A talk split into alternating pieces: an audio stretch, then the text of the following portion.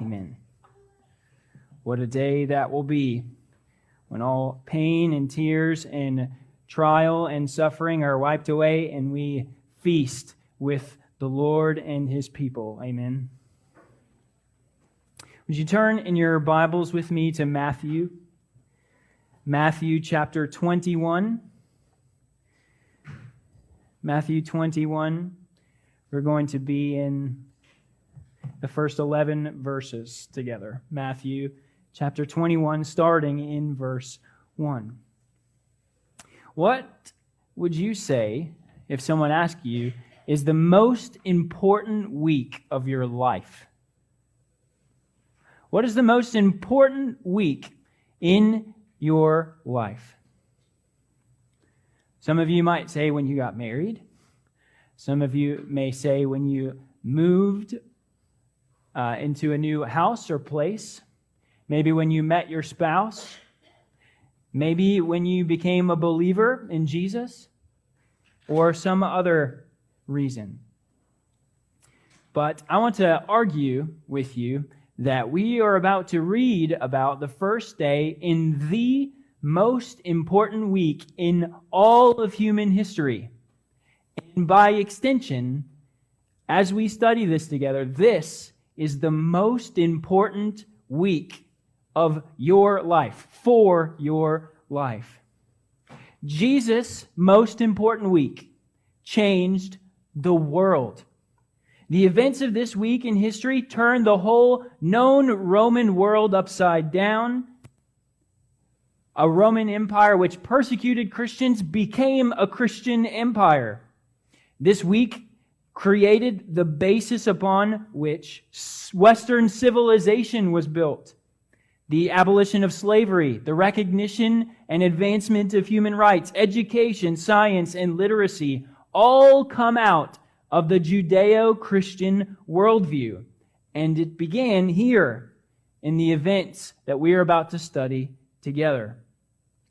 So, as with the importance of these events in history, it means more to us who are Christians, those of us who follow Jesus, because your eternal soul is riding on your response to these events. You believe that Jesus is who he said he is. And I beg you, whether you are a Christian or whether you are not a Christian, please pay attention to these events.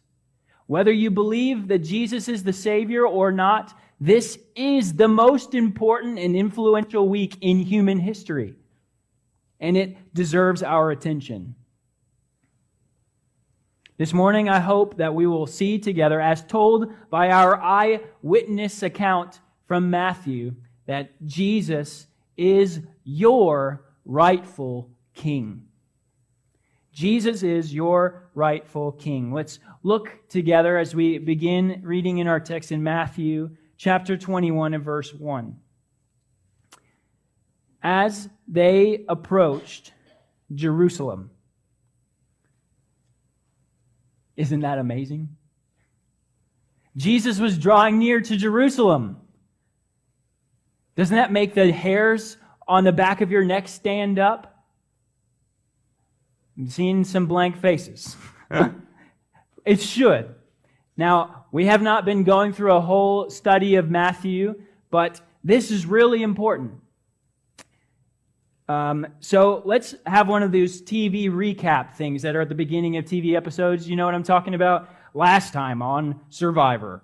This, all this stuff happened that's going to be important for this episode, right? So let's do this so we can really understand what's going on in this text. So in Matthew chapter 2, Jesus is born.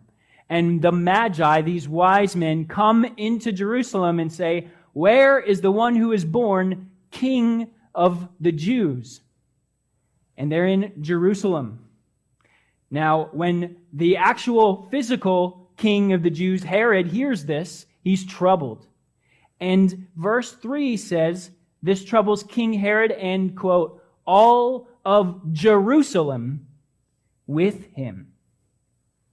This King Herod, who was in charge of Jerusalem, what did he do then? He ordered the slaughter of all toddler male babies because of this threat to King Herod's rule.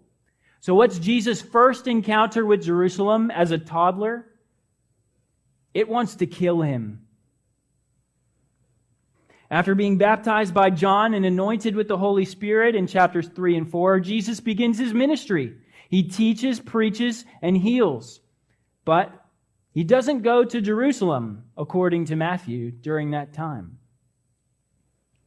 In chapter 12, verse 14, Jesus schools the Pharisees on the Sabbath. They bring charges against him, and he teaches them the right way to view the Sabbath and he heals a man in their presence. And after this encounter, Matthew 12, 14 says, But the Pharisees went out and conspired against him how to destroy him. So Jesus encounters the Pharisees and scribes after a few times, and what happens? They want to kill him. This changes the game for Jesus. He orders his followers and even those who he heals to be quiet and don't tell anyone that he is the Christ. And 12:16, he begins speaking in parables to hide from those um, the things about the kingdom of God and reveal it to others who will hear. The threat of the Pharisees and the scribes, they don't put the brakes on the car of Jesus' ministry, but they do have him shift gears. In 1616, Jesus goes on to ask the disciples, Who do you say that I am? And Peter confesses him as the Christ, the Son of the living God.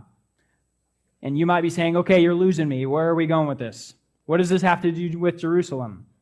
Well, right after, Peter says, Jesus, you are the Christ, the Son of the living God. Let's read quickly in Matthew 16, 20, and 21 what happens.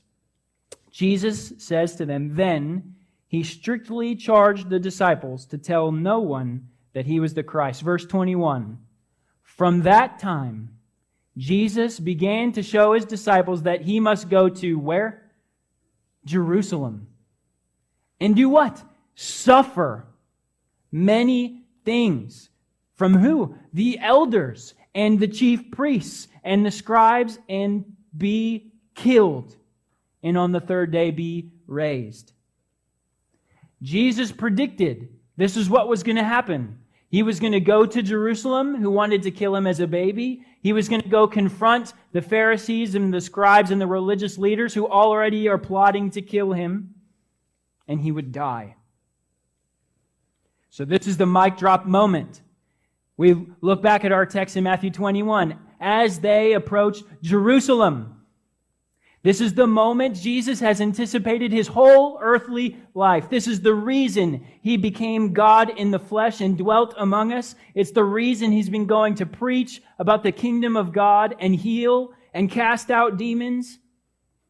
Jesus knows he's not just approaching the capital city of Israel. This isn't just the place where the temple is located. This isn't just where his enemies are inspiring are conspiring to kill him. This is the place that he will die, a horrible, public, excruciating death on a criminal's cross. The tensions are high. Jesus is entering Jerusalem. This is Frodo Baggins crossing into Mordor. He's got the ring and he has been on this journey for a long time and the tensions are high. This is the Avengers assembling against Thanos. This is Simba crossing back into the Pride Lands to confront his wicked, murderous uncle to save the animal kingdom. Yes, even animated movies have to take themes from the Bible. Except this isn't a movie. This is history. And again, this is the most important week in human history, and it's about to unfold. So, what's going to happen? Now we're ready to read Matthew 21, 1 through 11. And I would ask you in the reading of God's word if you would stand, if you are able, and if not, to stand in your heart as we read this text together. Matthew 21, verse 1. Now, when they drew near to Jerusalem and came to Bethphage, to the Mount of Olives, then Jesus sent two disciples, saying to them, Go into the village in front of you, and immediately you will find a donkey tied and a colt with her. Untie them and bring them to me. If anyone says anything to you, you shall say, The Lord needs them, and he will send them at once. This took place to fulfill what was spoken by the prophet, saying, Say to the daughter of Zion, Behold, your king is coming to you, humble and mounted on a donkey, on a colt, the foal of a beast of burden. The disciples went and did as Jesus had directed them. They brought the donkey and the colt and put them on their cloaks, and he sat on them. Most of the crowd spread their cloaks on the road, and others cut branches from the trees and spread them on the road. And the crowds that went before him and that followed him were shouting, Hosanna to the Son of David! Blessed is he who comes in the name of the Lord! Hosanna in the highest!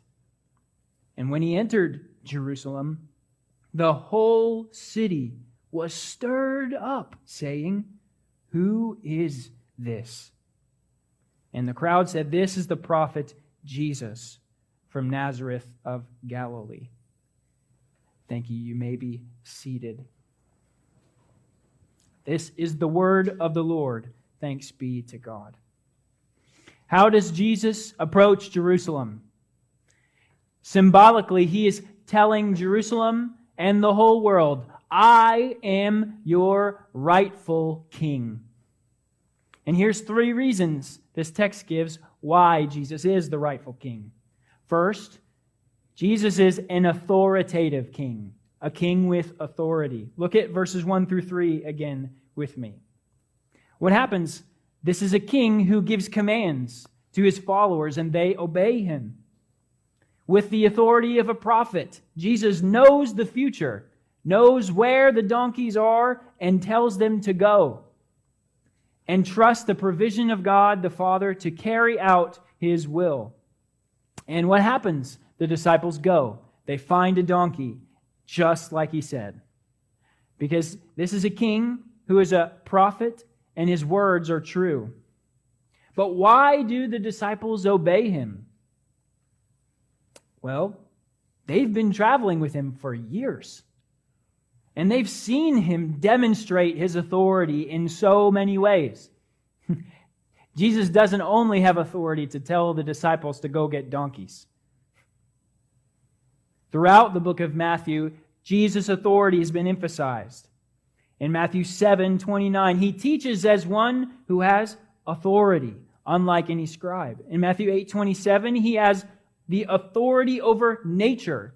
He calms the wind and the waves. In Matthew 9 6, he has the authority to forgive sins and to heal the lame. In Matthew 10, he has so much personal authority over the unclean spirits that he has the power to deputize his disciples to have that same authority as well. Matthew 12, 8, he is Lord of the Sabbath. He is a greater prophet than Jonah, greater than Moses, greater than Elijah, more wise than Solomon, more righteous than the Pharisees. He feeds thousands with bread, walks on water, and pleases the Father uh, which is affirmed by a voice from heaven. He has authority to announce the kingdom of heaven, to reveal truth about the kingdom of heaven, and to give away the keys of the kingdom of heaven. Jesus is the rightful king of Jerusalem because he is an authoritative king. He is powerful and wise and good. And this alone would be enough for Jesus to be king but this isn't the only reason he's the rightful king of Israel. First, he's an authoritative king, but we also see he is an anointed king. So be honest. When we read this text and Jesus said, Go find me a couple donkeys, did that make sense to you?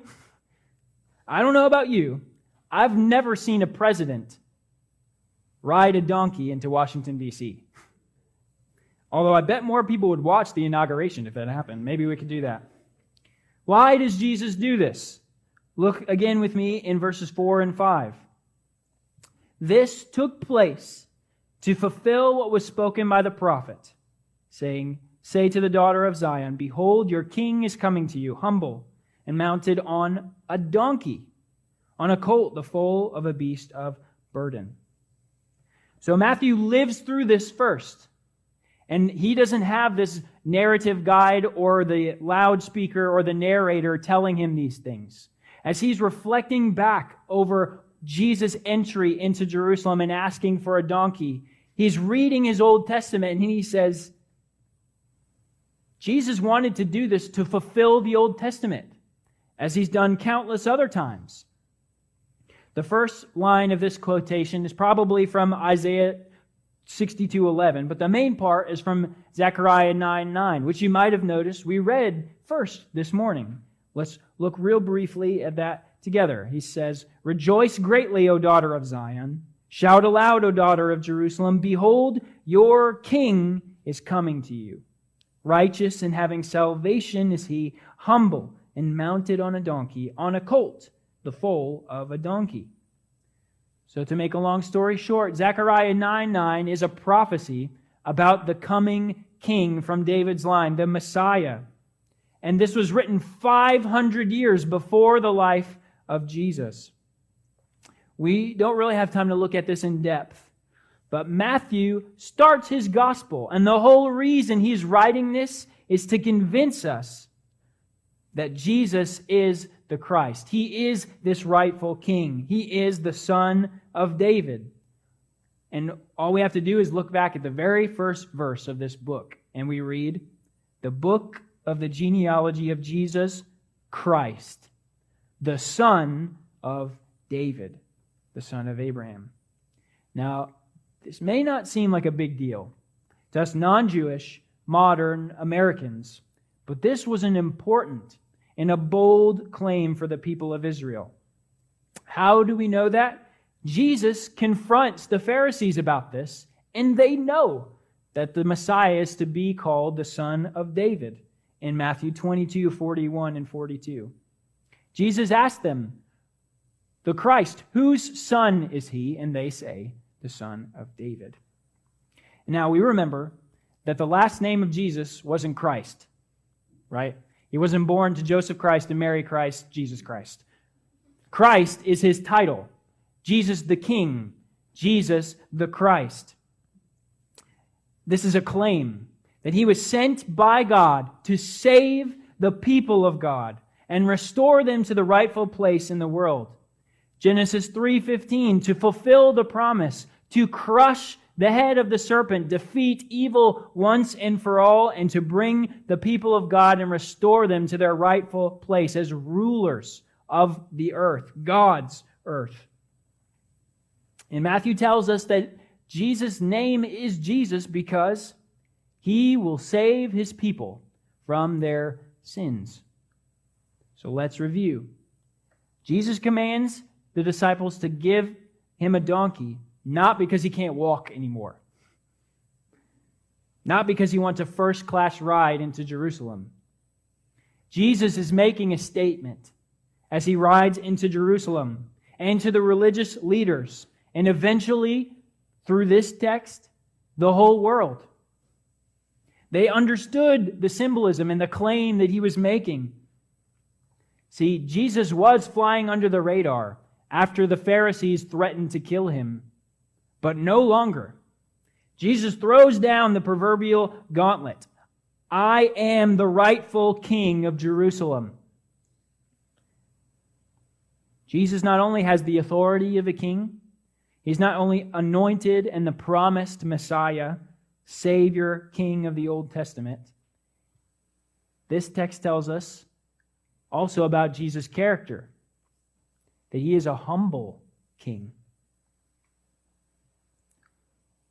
Is this king that is coming domineering and cruel? Is he violent and self centered? Will he exploit others for his own benefit? Well, the whole book of Matthew answers this question by the way that Jesus has interacted with every single person, like we talked about in Sunday school. This text tells us something about this king. Look with me again at the quotation in verse 5.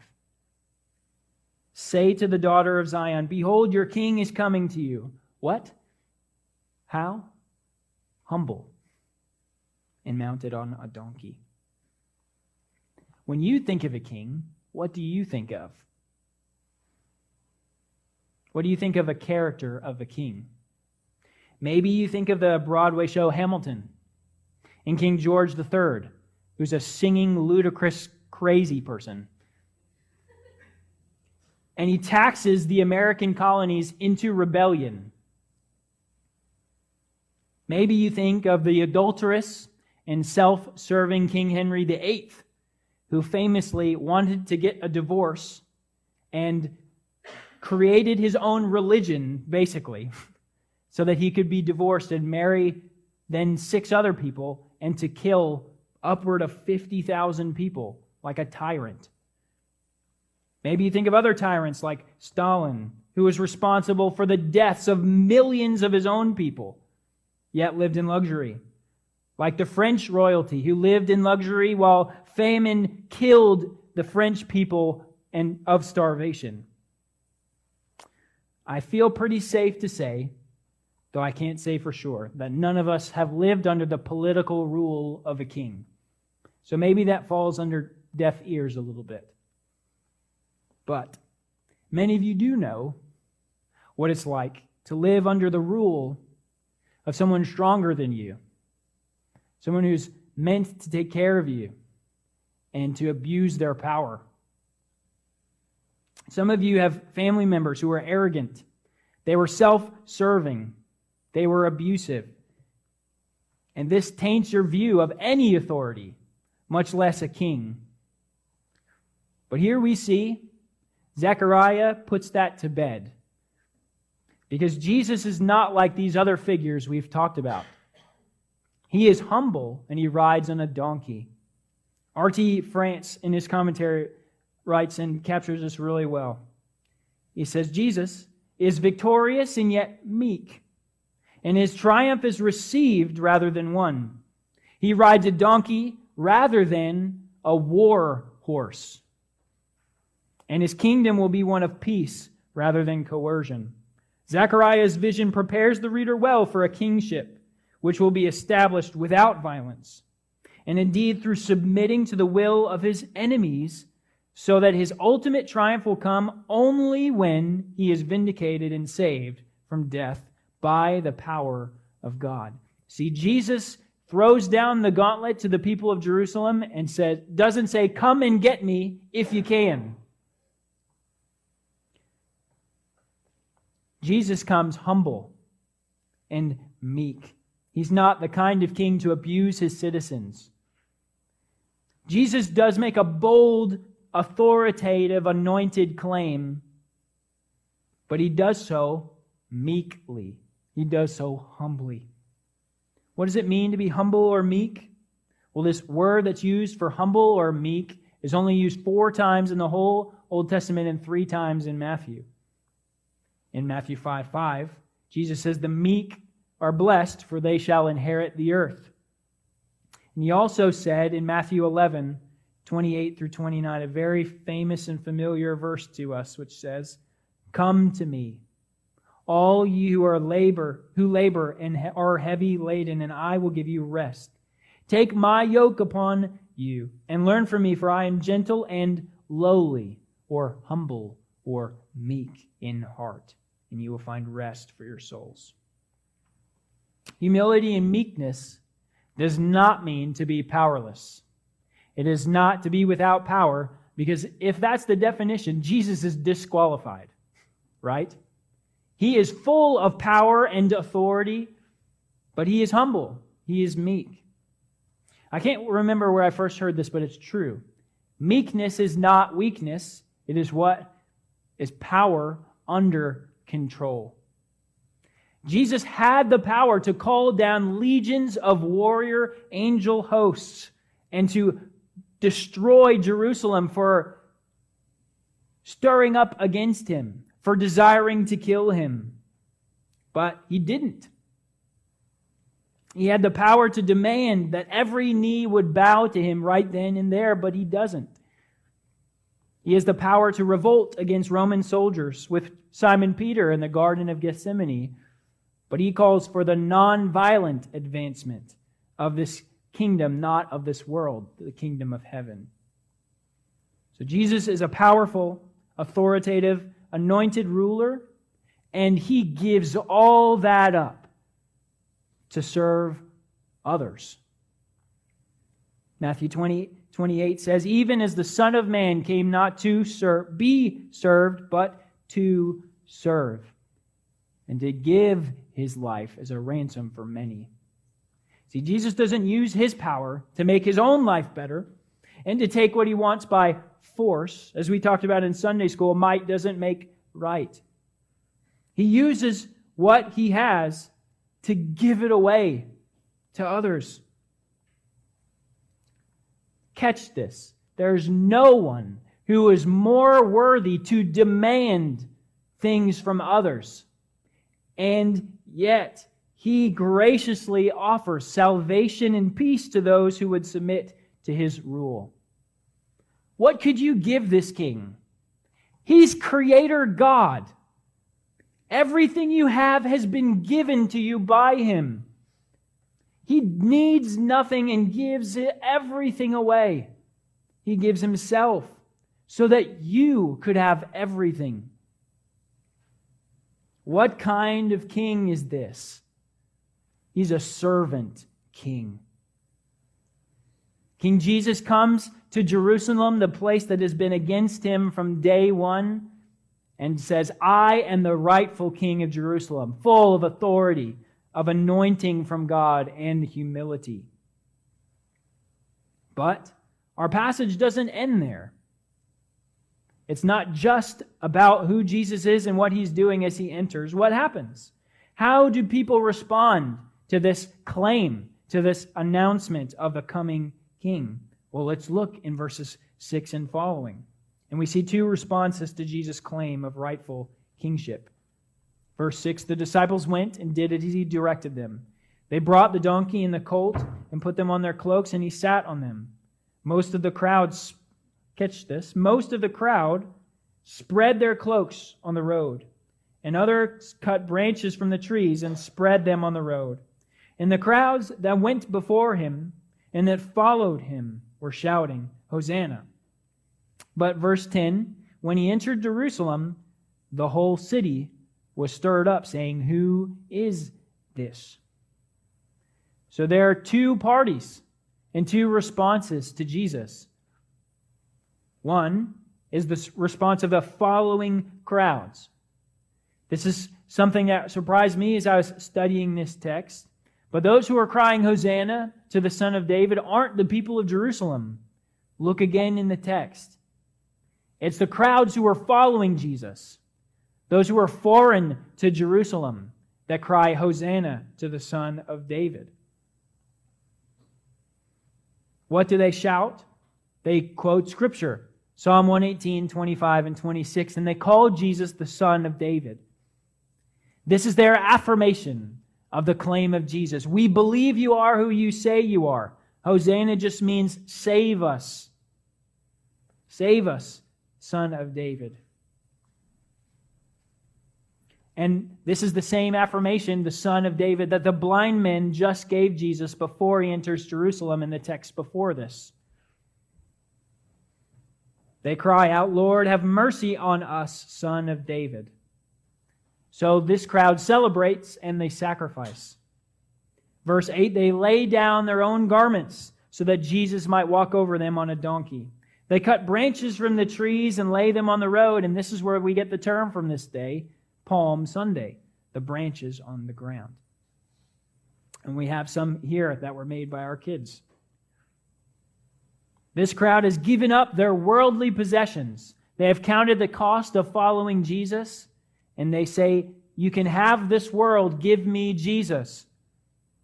The king they've been waiting centuries for has finally come.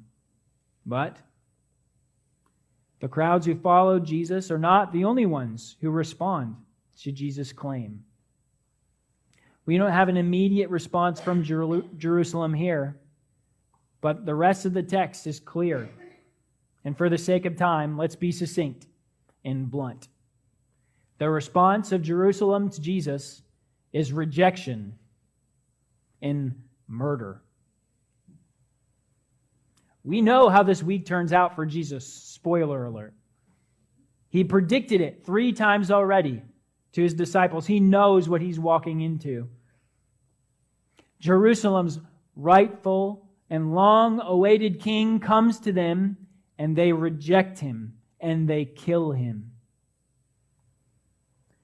And you might be thinking, so all of this makes sense, but how does this impact me? So what? Jerusalem rejects Jesus as king. What does this have to do with me? Well, let's remember again what I said at the beginning. This week is the most important week in all of human history because it has lasting effects on us for today. It's the reason we're sitting in a church like this today.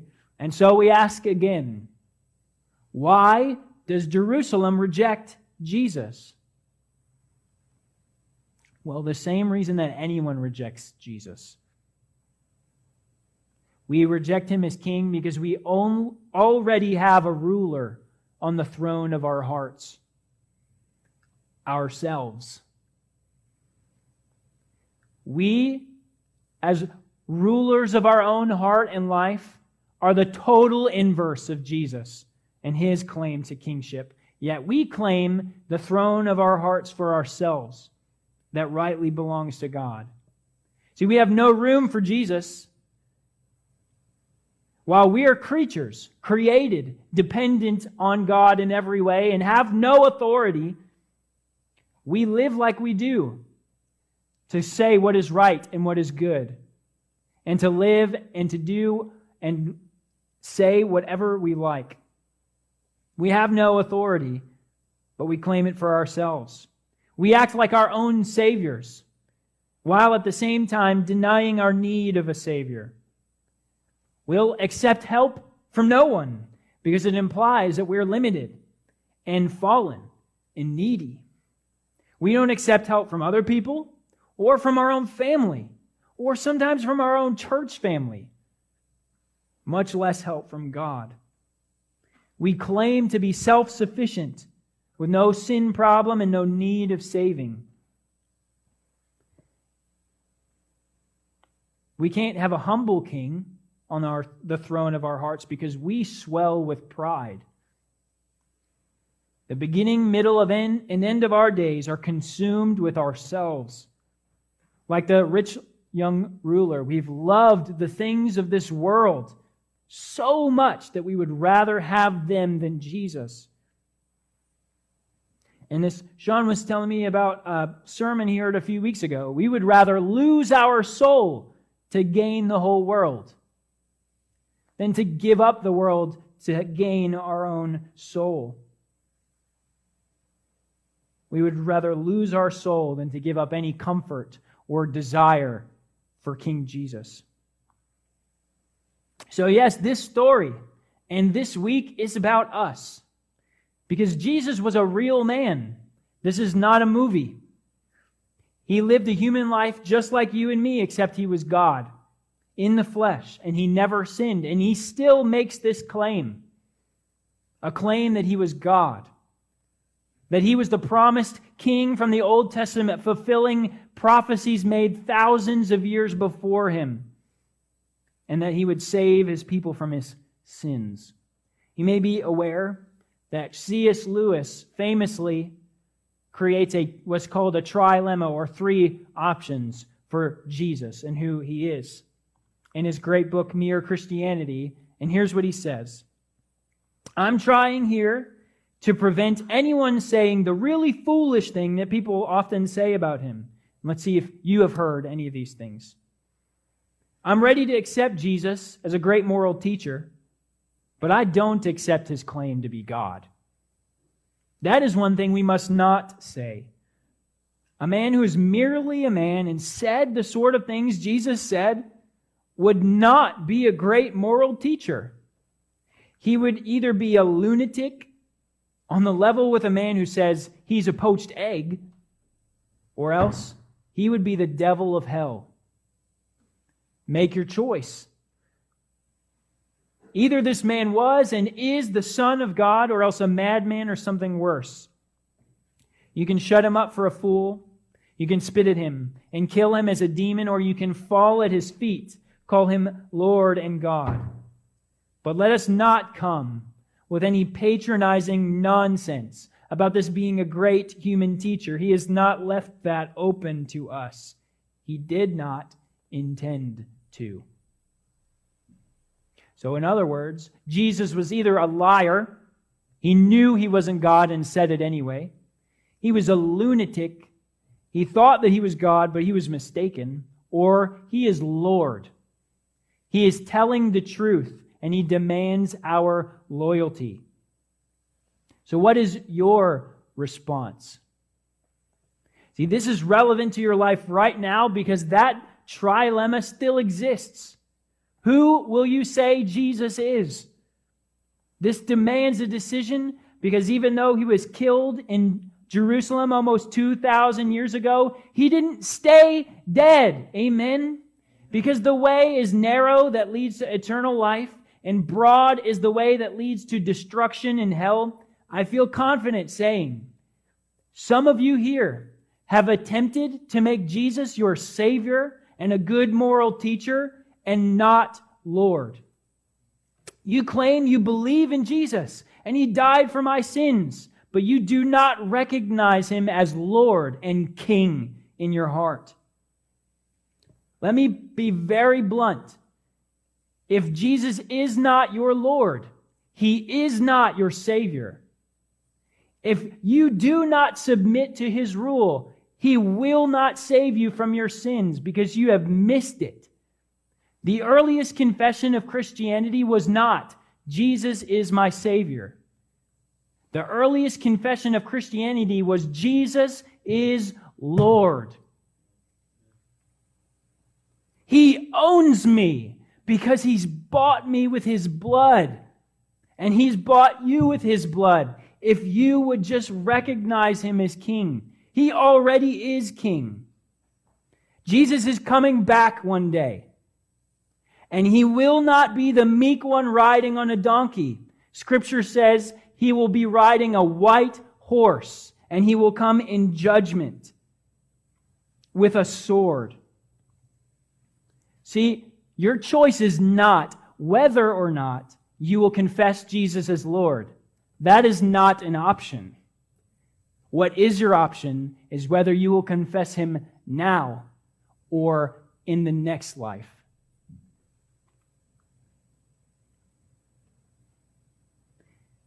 Some of you need to make him Lord today. And I would beg you, cry out to God Agree with him about your sin and turn away from it. Repent of it. Submit to Jesus as Lord. Obey his servant hearted, meek authority. We need more people in this church, in this town, in this state, in this nation, in this world to surrender to the rule of Jesus.